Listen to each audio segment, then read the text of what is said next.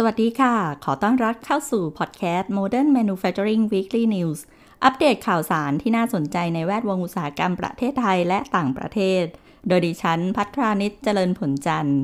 จาก Greenworld Media Thailand และนี่คือข่าวที่น่าสนใจประจำสัปดาห์ค่ะ Epson VT 6L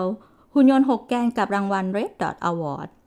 มาพบกับหุ่นยนต์จากเอฟสันซึ่งเป็นหุ่นยนต์ 6 แกนที่มีต้นทุนในการครอบครองและใช้งานต่ำเป็นพิเศษ ด้วยแนวคิดแบบ all in one ที่มีการติดตั้งอุปกรณ์ควบคุมภายในฐาน สามารถทำงานได้เองโดยไม่ต้องการแบตเตอรี่สำหรับตัว encoder และในส่วนของ end of arm นะคะ ได้ถูกออกแบบมาให้มีลักษณะกลวงทำให้สามารถเดินสายเคเบิลได้อย่างสะดวก ทั้งยังมีเพโลดสูงสุดถึง 6 กิโลกรัม โดยเจ้าหุ่นยนต์ตัวนี้ได้รับรางวัลจากการประกวด Red Dot Award ซึ่งเป็นรางวัลในด้านการออกแบบที่มีความโดดเด่น โดยคณะกรรมการผู้เชี่ยวชาญที่คัดเลือกเนี่ย จะคัดเลือกจาก 9 หลักเกณฑ์นะคะ ได้แก่ นวัตกรรม ฟังก์ชัน การใช้งาน หลักกายศาสตร์ ความเข้ากันได้กับระบบนิเวศ เนื้อหาของสัญญา และความรู้สึก ความสามารถในการอธิบายตนเองของชิ้นงาน ขอบเขตของผลิตภัณฑ์และความทนทานสำหรับข่าวต่อไปนะคะ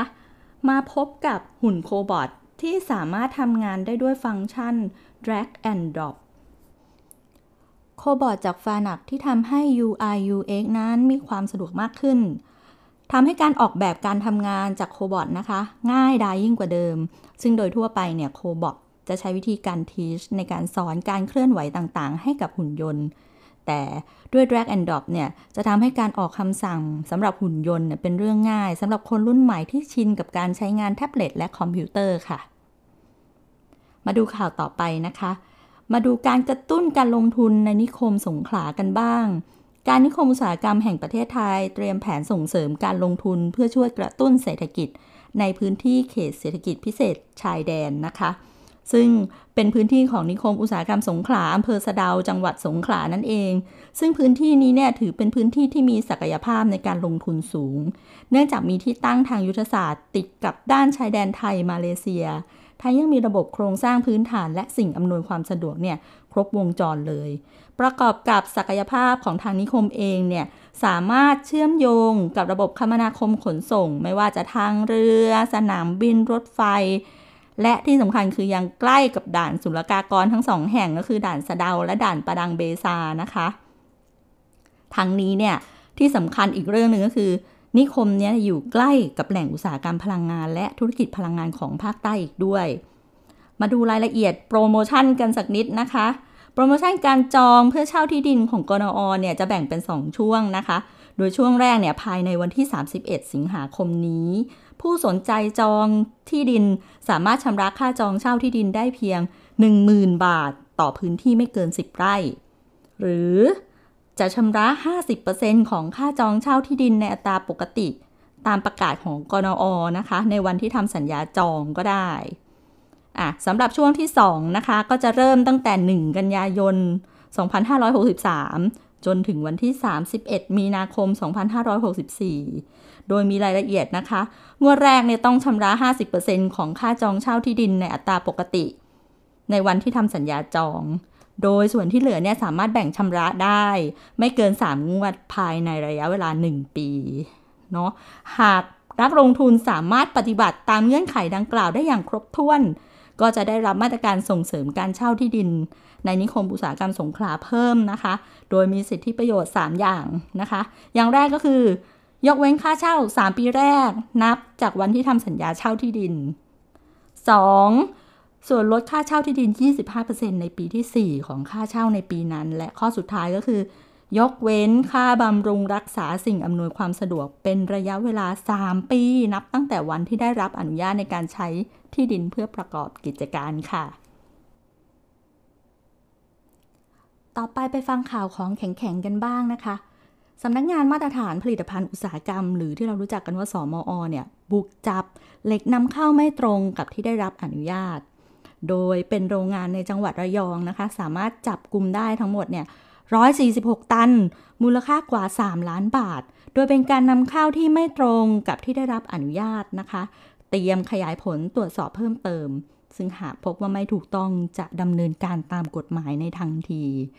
โดยในครั้งนี้เนี่ย บุกจับเจอกับเหล็กกล้าคาร์บอนทรงแบน รีดเย็นเคลือบสังกะสี โดยวิธีทางไฟฟ้านะคะ และได้นำเหล็กดังกล่าวเนี่ยมาแปรรูป ดยการนำมาตัดเป็นแผ่นจำนวนกว่า 15 ตัน แล้วก็ทำเป็นแผ่นแถบอีกจำนวน 131 ตัน เตรียมส่งจำหน่ายโดยจากน้ำหนักทั้งสิ้นนะคะ ทั้งหมด 146 ตันเนี่ยคาดว่ามีมูลค่ากว่า 3 ล้านบาท จึงได้เตรียมดำเนินการอายัดสินค้าทั้งหมด เพื่อดำเนินคดีตามกฎหมายต่อไป ซึ่งในฐานความผิดการนำเข้าสินค้าโดยไม่ได้รับอนุญาตเนี่ยมีโทษจำคุกไม่เกิน 2 ปี ปรับไม่เกิน 2 ล้านบาท หรือทั้งจำทั้งปรับนะคะ ส่วนการนำเหล็กมาแปรรูปเนี่ยถือว่าเป็นการทำโดยไม่ได้รับอนุญาตก็มีโทษเช่นเดียวกัน ก็คือโทษจำคุกไม่เกิน 2 ปี ปรับไม่เกิน 2 ล้านบาท หรือทั้งจำทั้งปรับเช่นเดียวกันค่ะ จากเรื่องหนักๆนะคะ มาดูเรื่องเบาๆกันบ้าง กระทรวงอุตสาหกรรมชี้แจงสวยร้าน 20 บาท ตามที่มีร้านจำหน่ายสินค้าทุกชิ้น 20 บาทในจังหวัดแพร่ ได้ออกมาแฉถึงพฤติกรรมการรับสวยของเจ้าหน้าที่รัฐหน่วยงานหนึ่ง ได้ทำการเข้าค้นสินค้าภายในร้านนะคะ แล้วพบว่ามีสินค้าที่ไม่ได้รับมาตรฐานมอกจำนวน 4 รายการ ซึ่งเป็นของเล่นนะคะ โดยแจ้งข้อหาว่ามีสินค้าเพื่อจำหน่าย ซึ่งผลิตภัณฑ์อุตสาหกรรมที่ไม่ได้รับอนุญาตให้ทำหรือนำเข้ามาเพื่อจำหน่ายในราชอาณาจักร จึงขอประชาสัมพันธ์ร้านจำหน่าย หากมีเจ้าหน้าที่ไม่ว่าจากหน่วยงานใดเข้าตรวจสอบนะคะ ให้ขอดูบัตรพนักงงานเจ้าหน้าที่ก่อนเข้าตรวจร้านของท่าน